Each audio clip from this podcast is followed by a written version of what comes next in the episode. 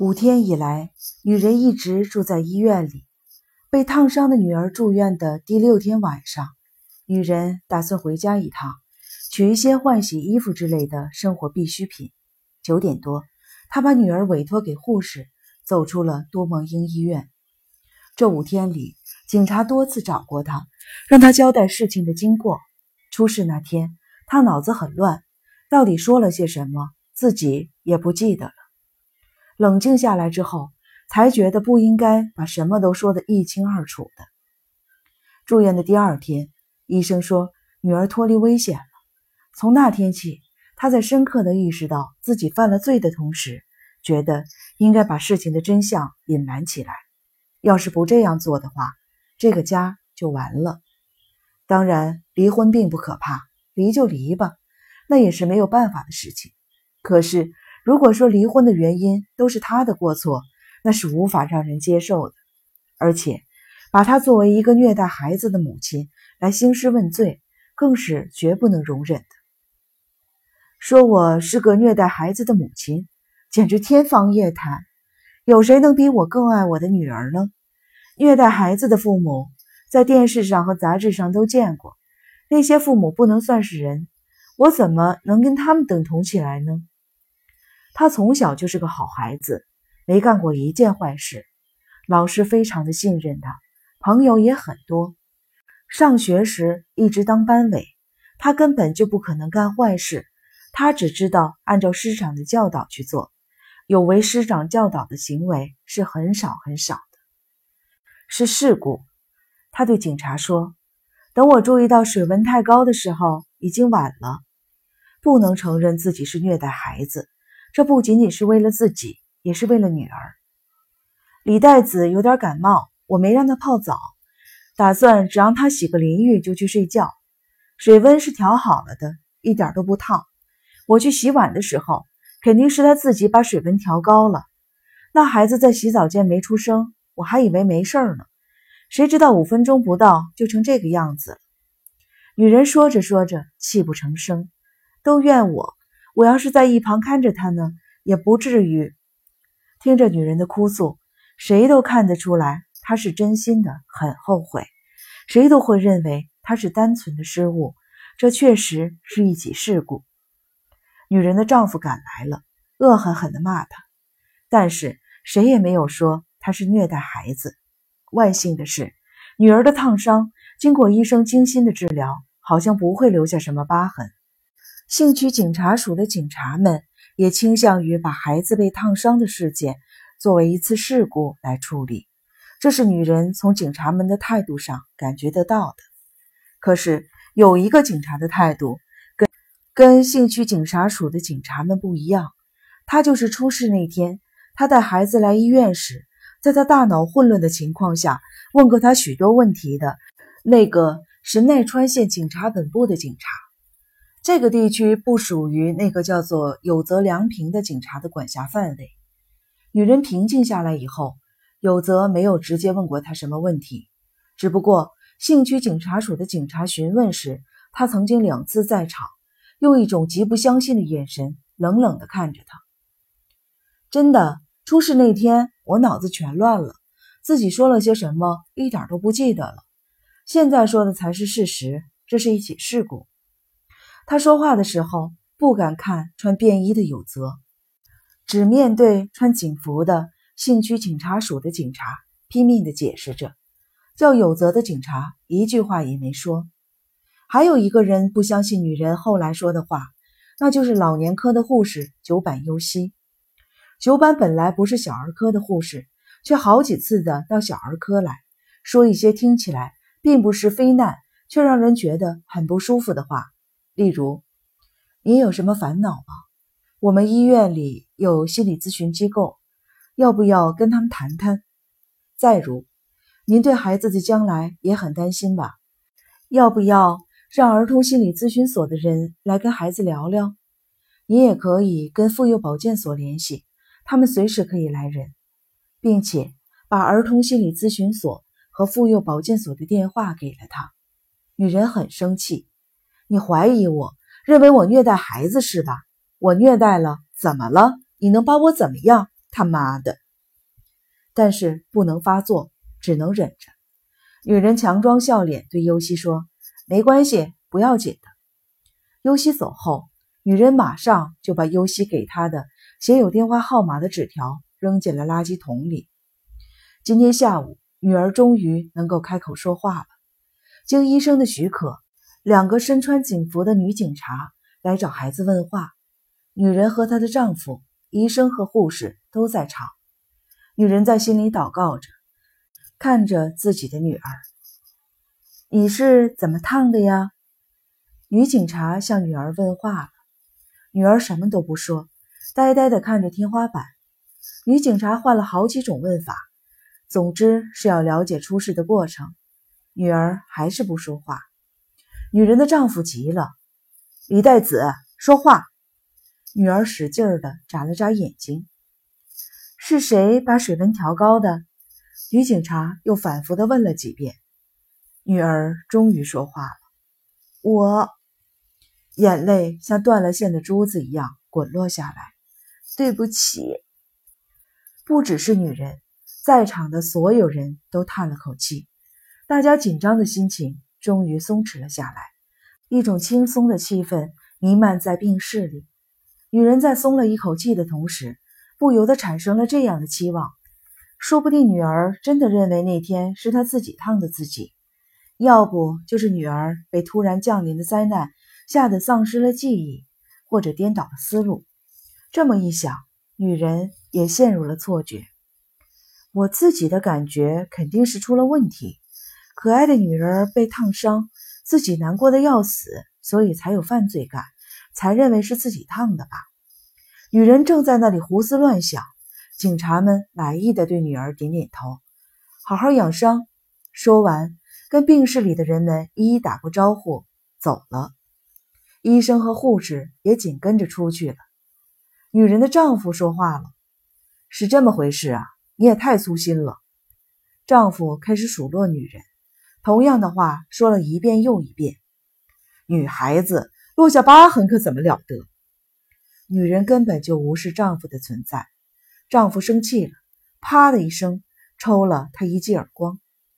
女人瞪着丈夫，低声的叫着：“你杀了我吧！”病床上的女儿大哭起来：“怎么了？怎么了？”正好有一个护士从病室前面经过，听到哭声，急忙跑了进来。只见女人揪着自己的头发，正在愤怒的哇哇大叫。丈夫觉得尴尬极了，一溜烟儿的从病室里跑了出去。护士用教训的口吻说：“嘿，当妈的，这是在孩子面前，为什么都……”女人瞪了护士一眼，刚一开口，忽然又不说了。年轻的护士满脸的疑惑，一时不知道该说什么才好。女人跑出了病房，来到了厕所里，在洗手池边拼命的往额上撩凉水。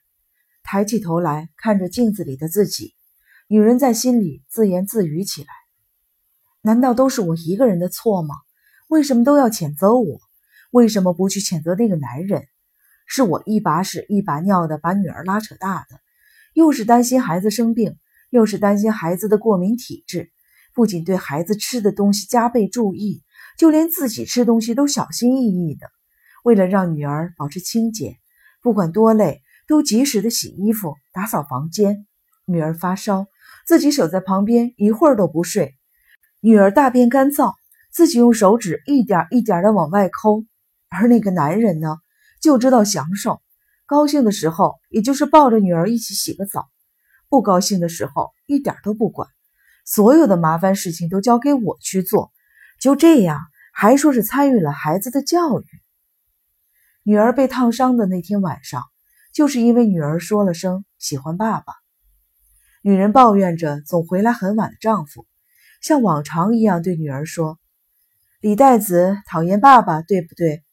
女儿却说：“我喜欢爸爸，讨厌妈妈。”女人浑身的血一下子涌到了头顶，把脸伸到别的女人两条腿之间的男人，你竟然说喜欢？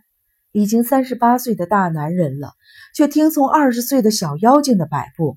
你竟然说喜欢？女人三十二岁时生的女儿是难产，丈夫连面都没露。女人妊娠期间，她就跟别的女人好上了。因为女儿的诞生，丈夫总算跟那个女人分手了。现在丈夫又有了新的女人，那女人甚至把电话打到家里来说：“跟你丈夫离婚。”追问丈夫，丈夫却说不知道，干脆自杀算了。想过也试过，但是为了女儿，还是忍气吞声的活了下来。那个男人。是绝不会把女儿教育好的。可是你竟然说喜欢那个男人，讨厌妈妈，讨厌为你做了那么多牺牲、辛辛苦苦把你养大的母亲。我饶不了你，我要我要惩罚你，我要你收回你说的话。这并不是第一次，丈夫的不忠使女人暴怒无常。从女儿很小的时候就开始对女儿发脾气，所以女儿才会说讨厌妈妈。喜欢那个男人吧？这不是太奇怪了吗？毁了这个家的是那个男人呢。女儿，我守护着；家，我守护着。我是一直都这么想的呀。正因为如此，我才一直打骂女儿吧。我想守住这个家，所以当女儿说出这种简直要毁灭这个家的傻话时，我才用开水烫她的吧。女人走出多摩英医院的正门。朝着没有行人的国道方向走去，途中一个人跟她擦肩而过，因为天黑没有看清楚，但觉得有几分面熟，好像是在哪儿见过。走进国道，过往车辆的噪音大起来，好多辆大卡车轰鸣着驶过，那声音就像杀人凶器一样刺耳，简直要把他撕裂了。女人实在受不了了，小跑着返回了医院。他想在医院里打个电话，叫辆出租车。走到医院附近，发现那个跟他擦肩而过的人站在医院大门的内侧，好像是在等着他。女人心里觉得别扭，没进正门，继续向前走。他想绕到后门去，难道是走错了？怎么总也走不到后门呢？走着走着，女人走上了那条过往车辆很少的多摩川沿岸的路。他听见了流水的声音，比起车辆的声音来，流水声让他觉得平静安稳。他想离河边更近些，怀望四周，他发现了一条散步用的小路。女人顺着小路往下走，来到了宽阔的绿地上。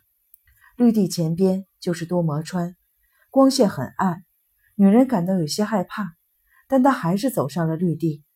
青草的味道好浓。女人向上伸开了双臂，深深地吸了一口气，然后又徐徐地吐出。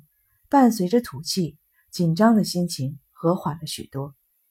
女人又反复地做了几次深呼吸，这些年好像根本没有这么痛快地喘过气。忽然，她想到了离婚。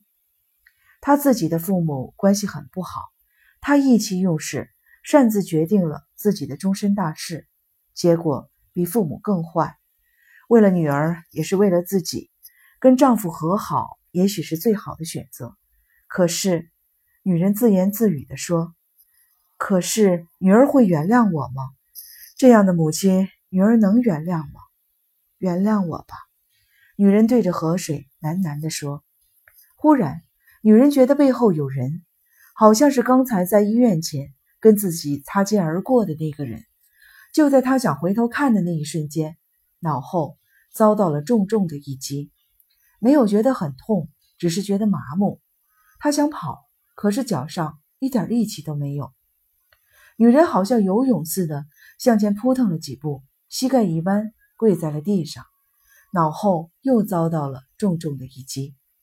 女人感到天旋地转，倒在了草地上，她的意识开始一缕。一缕的离开了他的身体远去，有人把他的身体翻转过来，他看见了无边的夜空和闪烁的星星，一个黑影覆盖下来，闪烁的星星消失了。救命！他下意识地叫了起来，不知道是否形成了声音，至少他自己的耳朵没有听见。一双手似的东西朝他伸了过来，他想躲，但身体动弹不得。喉咙被压迫，感觉好沉重。他喘不上气来，他想逃，可是他不知道自己身体是否在动，他憋得越来越难受。突然，他残存的意识使他自己想到，这是对我的惩罚吧？我把孩子烫伤了，所以要来惩罚我。